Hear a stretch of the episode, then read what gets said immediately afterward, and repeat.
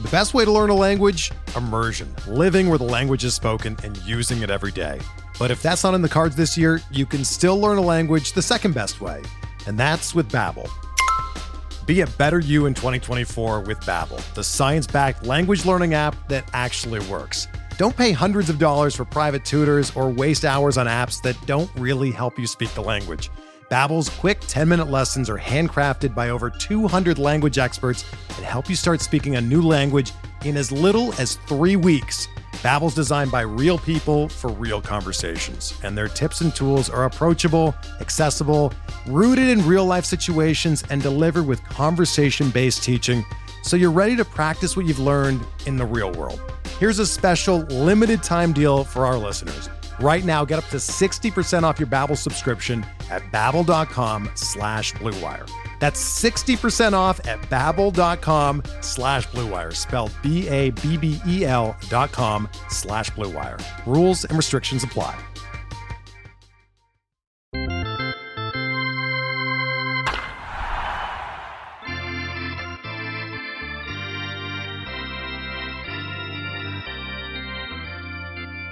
And welcome to another episode of the Future Sox podcast. My name is Mike Rankin. I'll be your host, James Fox, senior writer at Future Sox. Also alongside us today, our guest, Kevin Goldstein.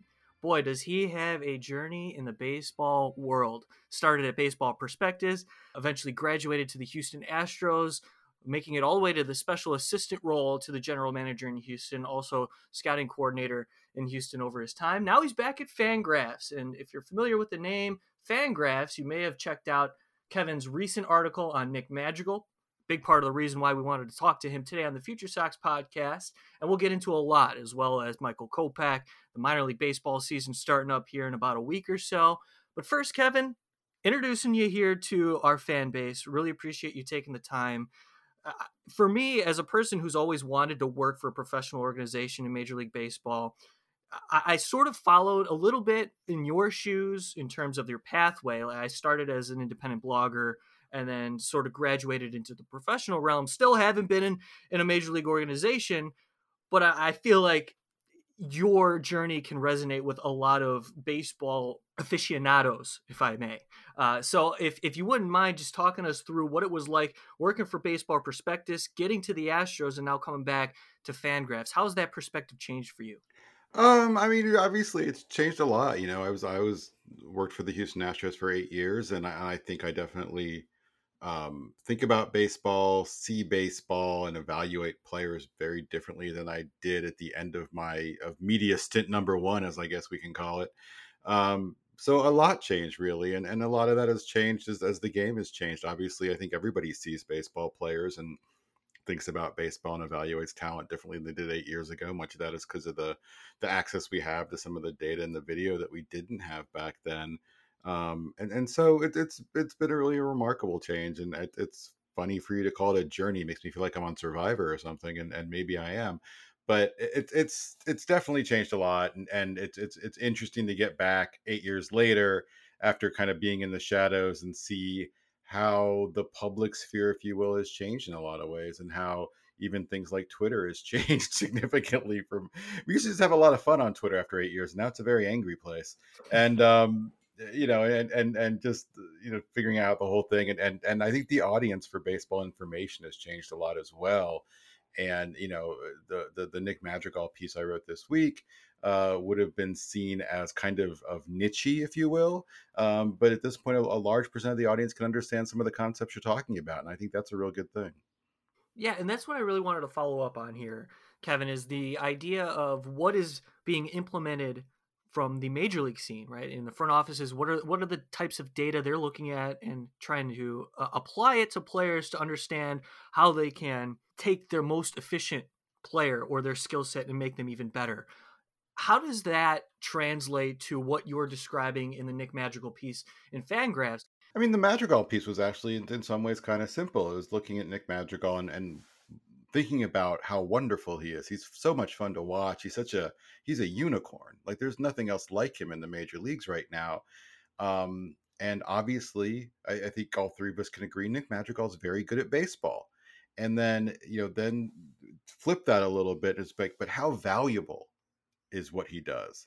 and that's what I wanted to get into and think about how valuable what he does is, and and you know what are the limitations to his value because of what he is, which is a completely powerless player. Um, you know, he's hitting, you know, going into tonight's game, you know, he's hitting 327 and he's slugging 387 and, and that limits the value of the 327. No one's saying Nick Madrigal is not good. I've I've heard from plenty of White Sox fans who really like the piece, and I've also heard from a small contingent who think I'm somehow crapping on Nick Madrigal, and I'm not.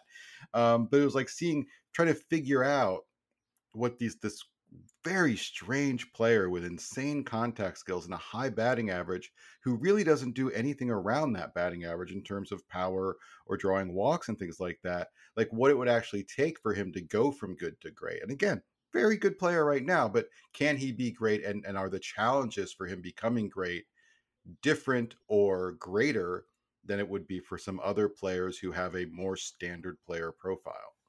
Yeah, and that you know that's one of the reasons why I thought it was you know it was so good. It's just because you know you point out the hit tool, which everybody knows, and you know you kind of said I think if this isn't twenty power, then what what is twenty power? I kind of chuckled at that just because he's he's been so polarizing. You know we've talked about him since he's been drafted, and there's you know people like uh, your colleague Eric Longenhagen have been huge fans of Nick Madrigal all the way through. There's also detractors my question for you, uh, you know, you were in the front office of Houston when he was drafted. Do you think he kind of is what he was sold as? Because I was honestly, I was expecting, and it's a small sample, but I was expecting much better defense. I thought he was a little bit faster than the first time that I saw him. You know, I think the the hit tool is what it is, and questioning how valuable you know he's going to be with a you know as a high average guy with no power can be i was just you know i don't know if i was like oversold a little bit on the defensive ability. You know uh, to be honest with you like in the draft room we saw him as um as what you've seen as just an incredible bat control player you know a 70 or better hit tool. Uh, you don't like to throw 80 around ever unless it's it's you know insane if it's tony gwynn or something. Um, but a 70 plus bat and a guy who was probably going to have to move off a shortstop but you know, coming to the draft, the thought was this guy would be a plus second baseman, and that still might be in him. You know, I, I know there's been some defensive scuffles so far. I, I don't necessarily buy the fact that he's just some sort of you know below average fender. I think he'll be a fine second baseman in the end, and, and maybe even plus. Um, the run tool may be a little light. I'll, I'll, you know, I did see him in college, but I'll, you know, my first real kind of close up look at him was just I kind of ran into him is right after he got drafted. I went and saw our high A affiliate that year um, you know, I did affiliate visits for the team every year, and they happened to be playing Winston Salem, and, and so there was Nick Madrigal, and I just remember watching him and, and being fascinated by him, and just saying, he hits nothing hard. He hits everything, and he hits nothing hard, and it stuck with me, and I've been thinking about the guy ever since. Uh, you know, and, and I would honestly say, like, you know, that visit to a minor league affiliate now years ago is what you know was, was kind of the the birthplace of this piece. Yeah, I mean, I think you know, calling him a unicorn obviously is is true. I mean, I I don't think we've ever seen you know anything quite like you know just like what he is. But you know, I like I said, it's why I love the piece as much as I did. You know, just because there are obvious questions, and we get the same thing, you know, from the people that love Nick Madrigal because he obviously is very cute and cuddly, and he's a lot of people's favorite favorite baseball player. But it's like, yeah, like how valuable is this guy ultimately. So that was one of the reasons, you know, why I just like the piece so much. But, you know, moving on briefly here to a different first round pick of recent vintage. Andrew Vaughn, you know, is in the majors already after not really playing above high A. He's also transitioning to left field after playing first base for most of his career.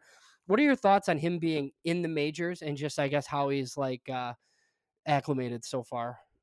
Uh, I mean, obviously, you know, uh, we've all seen it. It's been a, it's been a little bit of a scuffle for him. I, I, think the good news is, I think, is the approach is still there. It's still a very good approach, and and and he's not pressing, and he's not leaving his hitting zone, which I think is something you see a lot in young players and rookies where they get, you know, they start to press when they struggle. And and, and Andrew Vaughn's not a guy used to struggling. This guy, you know, put up massive numbers in college and, you know, has hit everywhere he's gone and he's kind of having his first scuffles. But the good news is it hasn't altered his approach. And uh, I just wish he was playing every day. I just, I, I think if you're going to do this, if you have a guy who's an elite prospect, and you want him in the big leagues, that's fine. But if you want him in the big leagues, you have to play him in the big leagues. And I, I think this kind of on again, off again thing isn't serving him well either. Either, uh, but I, I, think he'll be fine in the end. I'm not overly concerned with, with what we've seen so far.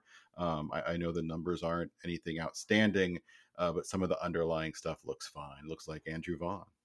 Do you do you think left field is fine if they run into a situation where like Eloy has to get the glove taken away permanently? Because that's like part of the issue here. And obviously nobody's ever had too many good players, but you know, Right, it's, one, it's one of their issues with all the slugger types that they have.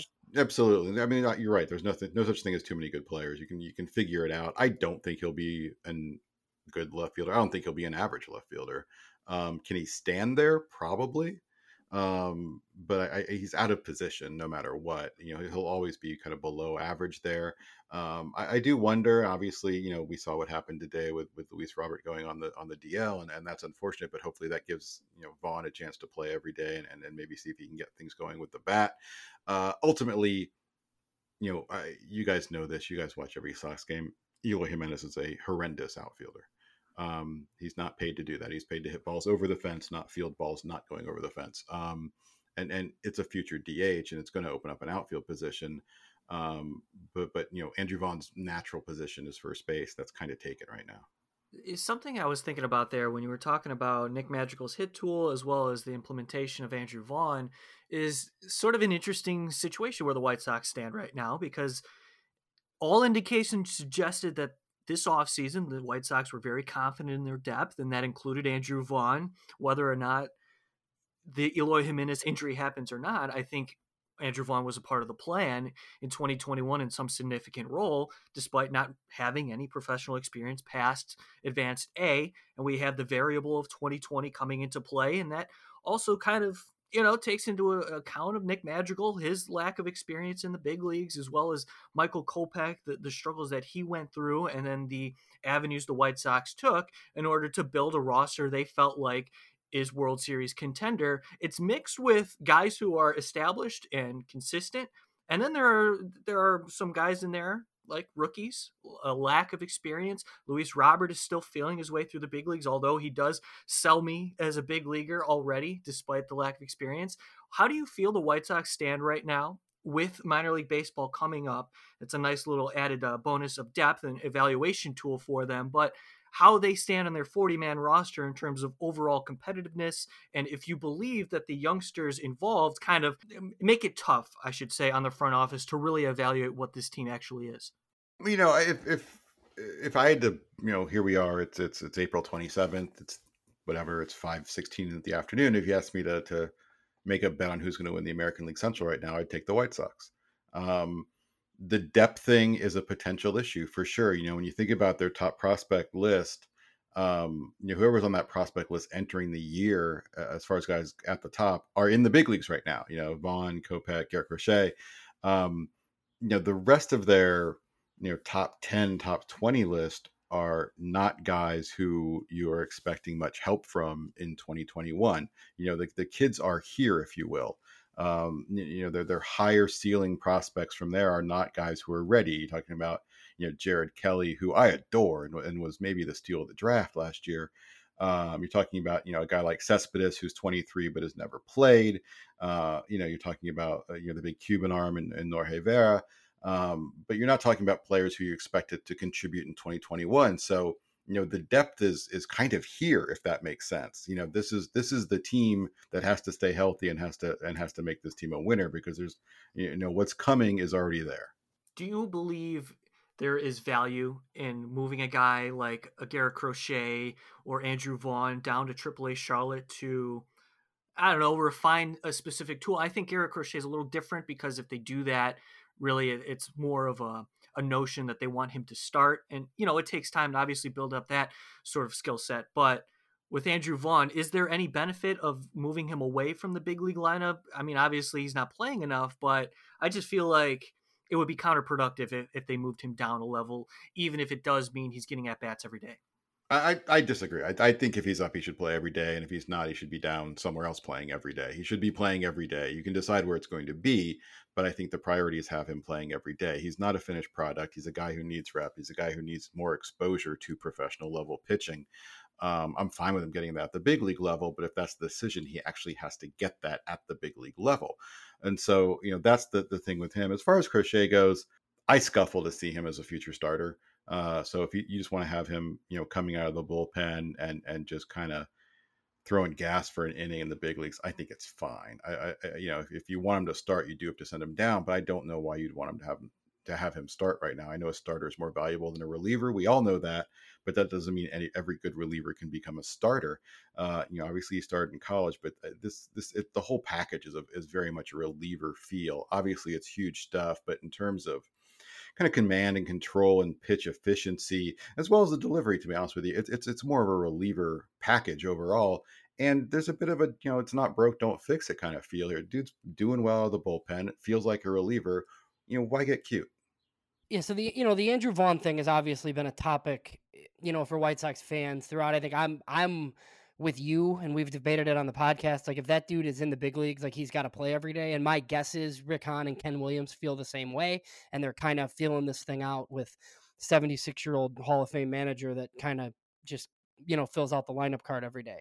But you know, somebody that is in the lineup every day, Yermin Mercedes you know the start has been kind of insane and we you know we do our top 30 prospect rankings here at future sox and see guys live and we you know we've never really ranked him because you know 27 year old probably dh and he burst onto the scene and he's doing what he's doing and and it's crazy. So how crazy is it? How surprised are you by the you know just the start from Yermin Mercedes that he's had in the big league so far? Yeah it's pretty damn crazy isn't it? Uh yeah i'm with you it's crazy. Yeah i don't think anyone sat there and goes you know what uh you know three weeks into the season, they'll probably have an 1100 plus OPS, right?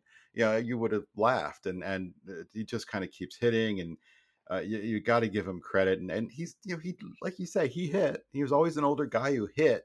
Um, I, I thought he maybe had big league value as a bench bat, and I'm not convinced this is real. And he's suddenly some sort of star, but you write it out and enjoy it for now. I, you know, it's, it's he's obviously has some sort of major league value.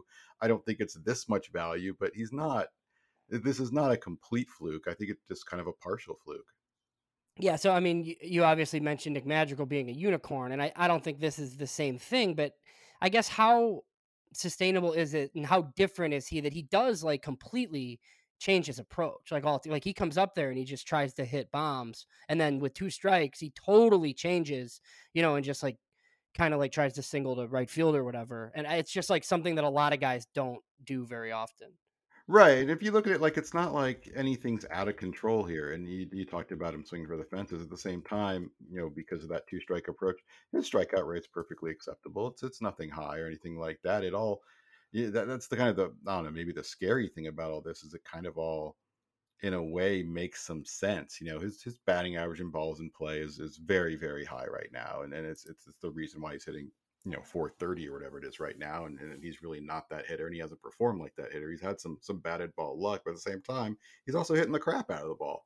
Um, I, I, think there's a real big league bat in here and kind of its ultimate value is still very much to be determined. You talked about jared kelley a little bit. I want to bring you back there and you said he was the steal of the draft. What about him makes you so excited that he can translate to a big league regular as a starting pitcher? I, you know, some of this might be, uh, you know, with the, to use the scouting term, a bit of bias on view. Uh, the first time I saw Jared Kelley uh, was in the uh, late summer of, of 2019 uh, when he pitched at the Under Armour game at Wrigley Field. I know you two guys probably avoid that place, but I had to go there and do some scouting. And um, he threw an inning and, and he struck out the side. and it was, you know, and this was against – you know, the, the, the top high school talent in the country, and he was up to 97 with a, a good breaking ball, a real changeup, which you don't really see in, in a lot of high school power arms. It was obviously, you guys know this, it's it's it sounds like a cliche, but it matters. It's what they look like, you know, in terms of just frame and delivery. And I was like, this guy is one of the best high school arms in the country. He's got to be. And and I know he had a couple scuffles that you know in the spring, and and, also threw out a big, you know, a, a, big demand money wise. And the White Sox were able to draft smartly and, and still get him at 47. And, and, you know, I thought this guy was a top half of the first round talent to be able to get him where they got him. It just felt like highway robbery. I, you know, this guy's, I think he's far away. It's going to take a lot of time. You got to remember this is a, this is a high school kid. This guy, you know, just getting his, his pro career started. He's still a teenager. Um, and and I, I, think it's unrealistic to expect him, you know, this year, next, or the one after that. Uh, but it's a it's it, the whole package is there. I don't really see a, a, weakness in his game. You'd like maybe a little refinement to the breaking ball, but the ability to to, to be showing up there with with three power pitches is a real, very very real one. I like him a lot. You know, as somebody that worked in a front office, I, I guess I would say, does you know Kevin Goldstein the media personality does does your opinion on taking a high school pitcher is that different than Kevin Goldstein like working in a front office taking a high school pitcher like early in a baseball draft? Not at all. No, no, no, no. I, I, I haven't changed anything about the way I feel, and I, I, you know, I always used to tell. I, I felt forced at times to tell you know other people I was working with when I was in a front office that, um, you know, the last thing anybody needs, you know, be it the, the GM, an AGM, a, a director of amateur scouting, is is a yes man. You know, I was getting paid and paid pretty damn well to give my opinion. So I, I better damn well give it, even if it goes against the grain. And so, no, I, I, I would be happy to tell things, you know, exactly as I saw them. I don't have a problem taking a high school pitcher. I mean, obviously, the Houston Astros took Brady Aiken with the first pick in the draft. I, obviously, that didn't work out for a variety of reasons. Um, but I, I, don't believe in any sort of ever like absolutes. Like you don't take high school pitching high with the first. Well, what if he's special? Then you do take him. And you know, I don't believe in in you know anyone's an absolute no trade. You know, I, I think all of those kind of concepts are, are silly. There's no absolutes in this game. If a guy's special enough, you take him. Yeah, and you guys took Forrest Whitley too, so that that was pretty early. That's 15. So, mm-hmm. um, so speaking of you know, I guess guys that were drafted out of high school, Michael Kopech has been really good so far.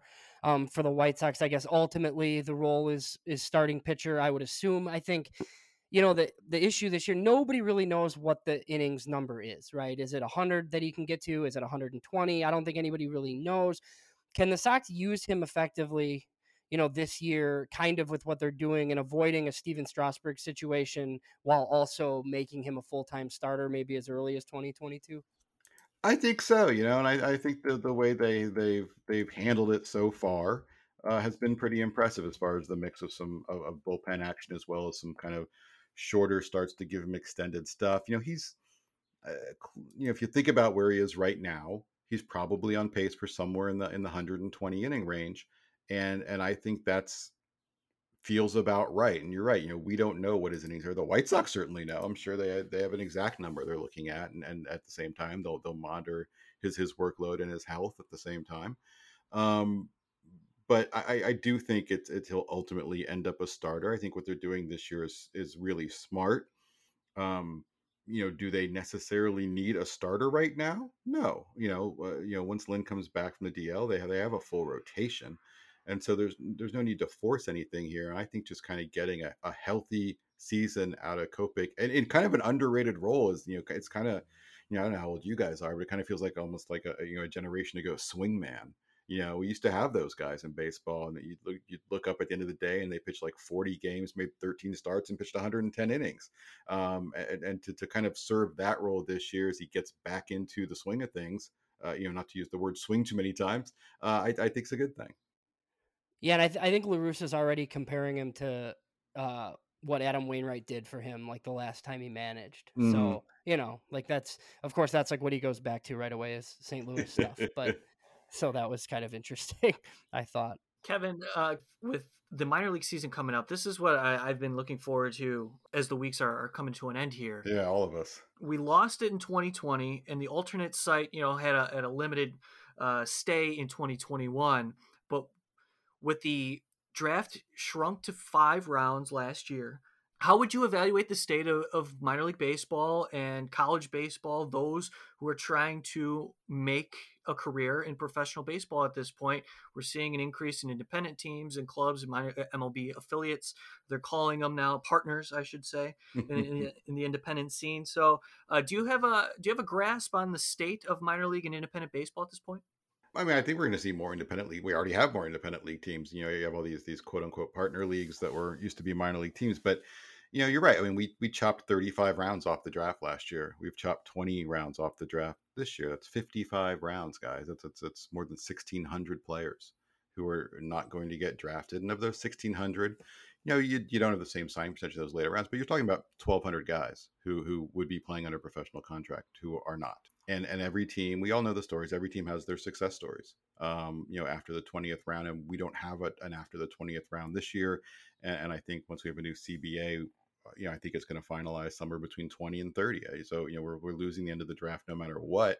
And teams aren't going to draft as many players and they don't have as many minor league affiliates to send those players at. You know, I think minor league baseball as, as a business is uh, in massive trouble just and, and all of that is pandemic based. This, these, these are teams that are, uh, not making huge profits. They need Gates to make money, and they had a whole season without Gates. And and um, there are a lot of teams that have you know, giant margin calls coming up here as far as the money that they needed, and they they need Gates and they need a season. They need to get things going again in order to you know flat out to survive. But I think the new agreement will you know probably give them some a bit of financial infusion as well now that MLB has a vested interest in them and that will help but uh, overall you know beyond like the, the the the, health of the minds of business it's kind of the health of baseball in, in, a, in a way where you know what we saw with with major league baseball kind of absorbing minor league baseball and, and really what can only be described as a hostile takeover um, is I think it's bad for the game overall in the sense that the number of towns that lost minor league baseball um, and, and I think minor league baseball is such a you know kind of a gateway drug to major league baseball for so many people because it's the games you can go to it's the games that are uh, yeah, close it's the games that are affordable you can you know take a family there for 20 bucks usually and and so to lose some of that i think is, is far more damaging than, than some of the other things we've seen. Yeah so i mean if you wanted to tell me that you don't need 40 rounds in a draft like i could go with you i don't know yeah you don't you know, we don't yeah, teams, like, teams don't need that many players teams don't need that many affiliates to develop them and that's but but it was just such a short-sighted thing uh, without without thinking about how it affected you know baseball as as a cultural institution, which I think is something that Major League Baseball doesn't focus on enough. Yeah, and who knows if 20 is the right number. But uh, like looking at the White Sox specifically, like how much is it going to hurt guys? Like the Sox have a ton of guys that are probably going to have to like maybe go to Winston in high A. And they're probably not ready for Winston. But, you know, you don't have Great Falls anymore. So, like what do you do with a guy who, you know, goes to rookie ball and is really good, right? And then you have to send them right to low A and maybe they struggle and there's not like that buffer to send them back to. You kind of have to just like let them sink or swim in A ball or you send them back to rookie ball, which they've already, you know, like accomplished there. So I guess yeah. that's like one of the things I'm curious to see. I mean, I, there's there's two thoughts there. One is that you know is first of all, every other team has the exact same situation, right? Right. So all these teams are forcing players up the ladder. And so if that if everybody's forced up the ladder, then maybe the level of competition has changed itself. You know what I mean? And so it, you know, and so the way we think about high A ball maybe isn't how we should think about high A ball in the future. And, and maybe it, you know what feels like an inappropriate assignment suddenly becomes an appropriate assignment because everyone's sending players that aren't ready there. So if everyone's sending players that aren't ready there, the level of competition is dropped. Um, and there's always going to be, you know, I think you're going to see teams basically turn their complexes into uh, all year operations, if you will.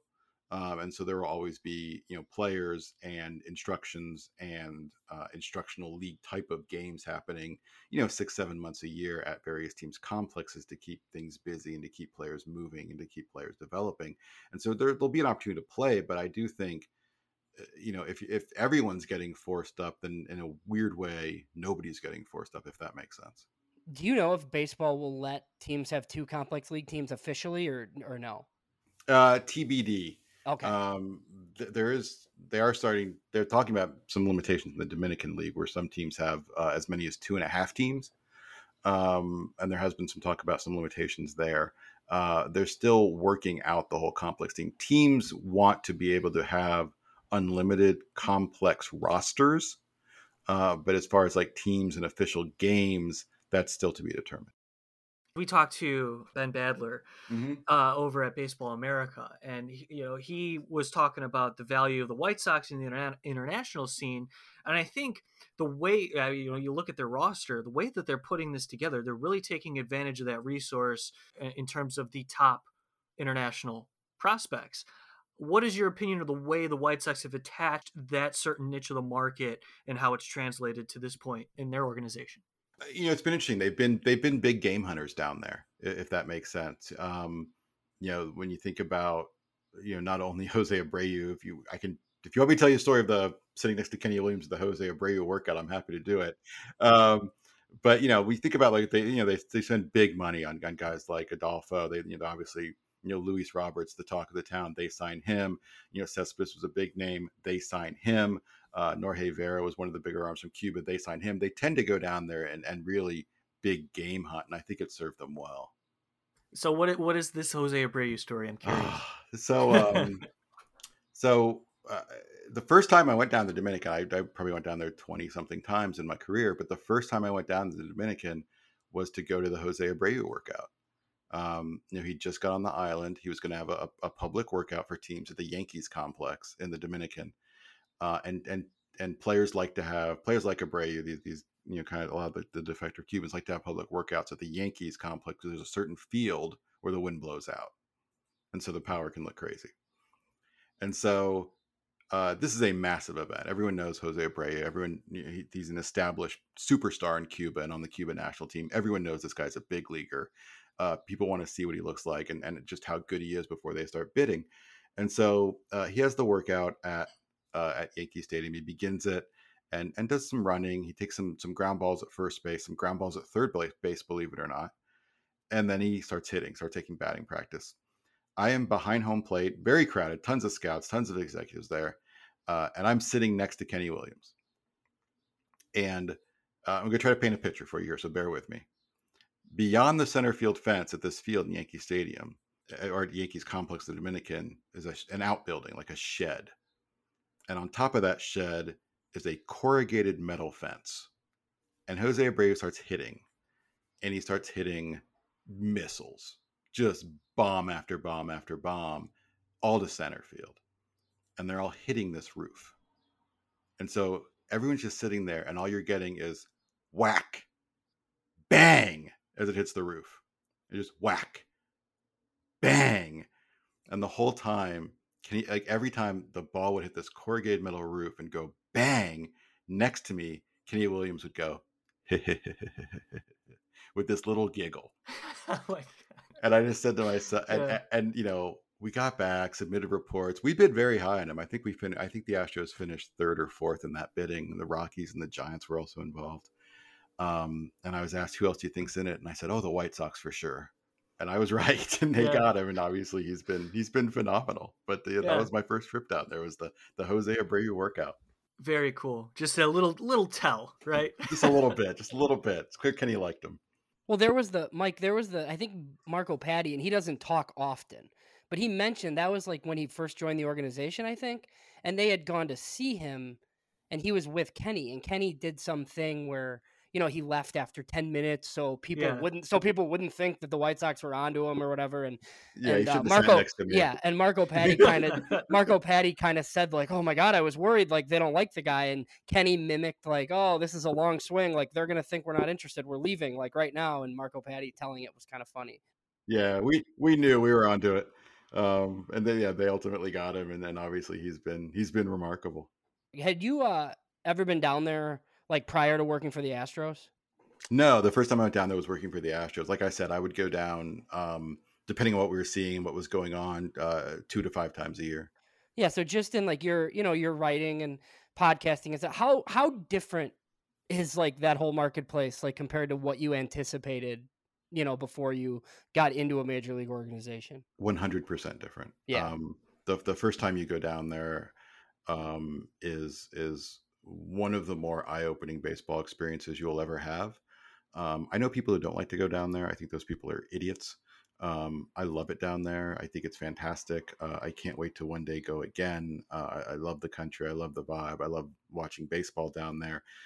But um, yeah, you have to kind of go down there to to appreciate it. And I'll be honest with you guys, if if I ever you know ran a baseball team, which would be a horrible decision by the owner, um, I would require every every single person in baseball operations at some point to make a trip down there to help to, to better understand what it's like down there, um, where these players are coming from, uh, what it what it what a day to day at the complex looks like. Um, I think all those things you need um, to see to understand, uh, and it, it, it's it's a very important experience. Yeah, I'm glad you mentioned that. That's it's great perspective because I remember Chris Getz took a group of White Sox youngsters down to the Dominican and, and yeah. worked with. Yeah, I mean that was you know again another ex- example of eye-opening experiences. Yeah, that's really important. I can tell. I'll tell you another Sox-related Latin American story if I can. Um, my first big league showcase down there was in San Cristobal, and the big star of that showcase was Eloy Jimenez um, and Eloy like got some sort of award in between games from the mayor of the town, who was Raul Mondesi at the time, uh, who came out in a silver tracksuit that I'll never forget. And but in in batting practice, the only player who hit more home runs than Eloy in batting practice was Adolfo. Huh. But uh, That's yeah, interesting. it's a, it was a fun time. I, it's I, it's it's a great time to go down there. There's so many players that come Yeah. up. You're like, and you're like, I think I saw. I mean, I'm old now, and I can watch. Like, I think I saw that dude when he was 14. And you know, and I, and I find some notebook. I go, Yep, there it is. Yep. So you mentioned Adolfo. What's your perspective on him currently in his career? I, I do worry that he is a a bit of you know to to use the term I use a lot, a power goof, where uh, I just worry the fact I just think there's so much swing and miss in that game that I, I don't know if it's going to be enough to if the power is going to be enough to overcome it. He's he's got massive power, but I, he's such a strikeout machine. I don't know if there's any sort of uh, significant big league future for him. Do you remember the first time maybe that you saw Luis Robert? Was it the showcase? Did you guys have money that year in Houston? Uh, the first time I saw him was at the Houston Astros complex. We had a private workout with him, so I, I got to see him up front and and or up close and, and talk to him and, and get right on him. And he had a private workout for for us at our place. And I um I remember writing in the report that this is probably the most extreme package of tools I've ever seen. There's some there's some holes in him as a baseball player, uh, but in terms of pure tools, it's the best I've ever seen. And then was there anything obviously like, you know, the taboo topic for us to talk about is Fernando Tatis Jr. obviously like here on the podcast. Sure, but sure. was that like I mean, it just kind of seems like it came out of nowhere. Like he was Yeah. he was traded and then I think he was on Keith Law's like top 100 like 6 weeks later and he was kind of like, you know, like people said like this could be a real and then all of a sudden he just like blew up and now he's Fernando Tatis Jr. Like does that should that happen? Like shouldn't like cuz you know, we were always kind of told like, oh, the White Sox never saw him, he never played games, but like they kind of should have probably known, right? Um, I don't think that's fair, to be honest No? with you. Okay. Um, I, I, I, it's, it's, it was a lot to give up for James Shields, and and Fernando Tatis looked like a really interesting prospect. But you know, at the time of the trade, I don't think anyone was saying you're trading away an MVP here. Like, I don't think anyone was saying that. I think it's fun to say in retrospect, and if they're saying it in retrospect, they're they're kind of being a little dishonest. It's like, man, that's a lot to give up. That's a really good prospect. Uh, but players, you know, players change uh, often in, in incredibly unexpected ways, and and obviously Tatis has exceeded all expectations. And and yeah, it's it's it's a tough pill to swallow. Um, but but you know, every GM somewhere has their has their Tatis trade, has their the the the, the one that, that that you know, looking back, is a mistake. And and it happens to everyone. There's no perfect GM. They all make mistakes. Trades are risky. Um, and sometimes you got to take care of the now and not worry about the future. And sometimes you got to not worry about the future or the now and take care of the future. And and that can lead to some of these kind of mismatches. I I, I don't think you can sit there and go, oh, the White Sox are the dumbest thing in the world. It, it happened. It was a mistake. Um, it turned into a massive one because of the way Tatis changed. And there's no guarantee he would have turned into that player with the White Sox. You know, it, it's it's such a difficult thing to try to, to, to predict. And he was just so young and so toolsy when they traded him. Uh, but but he got significantly better in, in ways that are unexpected. White Sox have Elijah, so I'm sure it'll all work out just fine. Kevin, you've been you've been outstanding. Thank you so much. Uh, generous with your time. Really appreciate it. And taking the time to jump on with us at the Future Sox podcast. Last one before we let you go. You talked about some of the experiences. Really enjoyed your stories about Jose Abreu, Eloy Jimenez, Micker Adolfo. Is there any stateside prospect that you were scouting that the White Sox ended up taking in the draft that really uh, caught your attention and was really high on?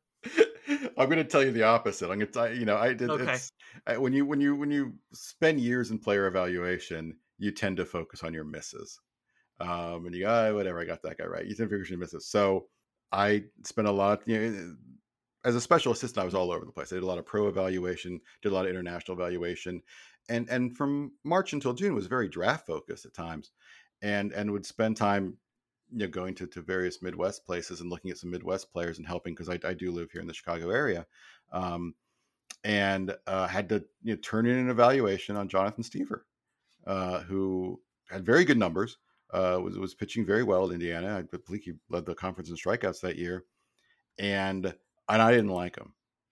I, I just I it was I thought I didn't and it was because I couldn't really wrap around wrap my head around his slider. Um, and I wish I kind of knew now what I knew then. He has a very weird slider. It, it's obviously a very effective pitch, but it's also a very low spin rate pitch. And at the same time, I think some of the ways we look at pitches in, in a hardcore data wise, when we talk about um, even things in the public sphere, things like horizontal and vertical movement and how we grade those kind of things. I think the the concept of simply the way we look at certain pitches we don't appreciate necessarily how they always perform at times, and we just kind of focus on on the movement. And I, there are there are aspects beyond these these TrackMan Hawkeye kind of measurements that we don't appreciate enough. And I think Stiever checked a lot of boxes for those things that I didn't appreciate at the time. And so I was like, I, am kind of out on this guy. I don't really see it. I don't I don't think we should, you know, take him at the level he's going to get taken, which is somewhere in the fourth to sixth round. Uh, and obviously the the White Sox did, and he's he's been really good. Um, he has gained a little bit of velocity since his time in Indiana, and you know that that kind of you know it, it's kind of a slider, kind of a curve. I think he calls it a curve. It's a spike grip, but it, it, acts like a slider at times. Is a much better pitch than I gave him credit for, and, and it's just one of those things. I look at my man, this guy's actually kind of pretty good. You know, there's still some some refinement to go in terms of command and control and, and pitch efficiency and things like that. But the raw stuff is is way better than than I gave it credit for at the time.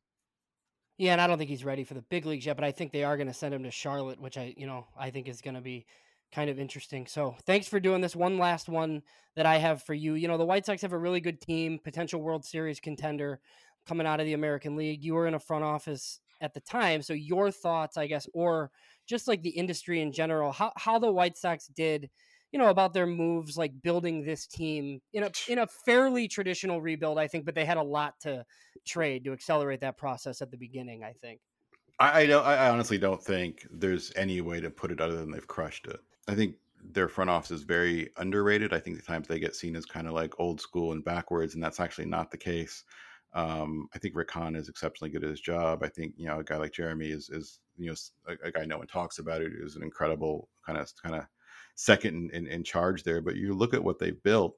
You know, you, I always talk about offensively avoiding dead innings. It's the hardest thing to do. But you know, you you, you certainly remember White Sox teams in this situation. I remember plenty of plenty of Astros teams and other in this situation where um, your team's in the field and the inning's over and and TV graphic comes up and here's who's here's who's coming up and it's somewhere in the bottom of the order and you go, oh, it's a great time to, to change the laundry out because it's a dead inning. It's three guys who can't hit and and if they have such depth in their lineup right now, you know, one through nine is dangerous.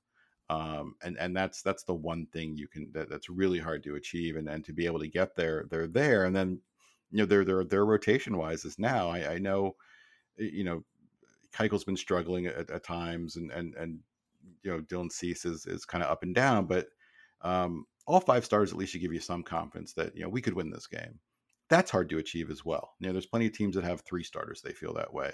And so to have that much of a lineup, that much of a rotation, um, you know, the back end of the bullpen is is really good. Uh, there's a lot to like there, and I, and I think I think they've done a, a phenomenal job. To be honest with you. Well, we like hearing that. Really appreciate you, uh, you know, pandering to our audience a little bit. No, but I appreciate it. Thank you so much, Kevin. This was great. Really, really do appreciate your time today. No, I appreciate it. And tell tell your tell your uh, your five percent of your listeners that I do not hate Nick Madrigal. can do. Kevin Goldstein of Fangraphs. You can find him on Twitter at Kevin underscore Goldstein. Check us out on FutureSox.com. You'll see all of our stuff and explore our podcast as well on anchor.fm forward slash future sox for Kevin Goldstein and James Fox. My name's Mike Rankin. Thanks so much for tuning in to this episode. We'll talk to you all next time.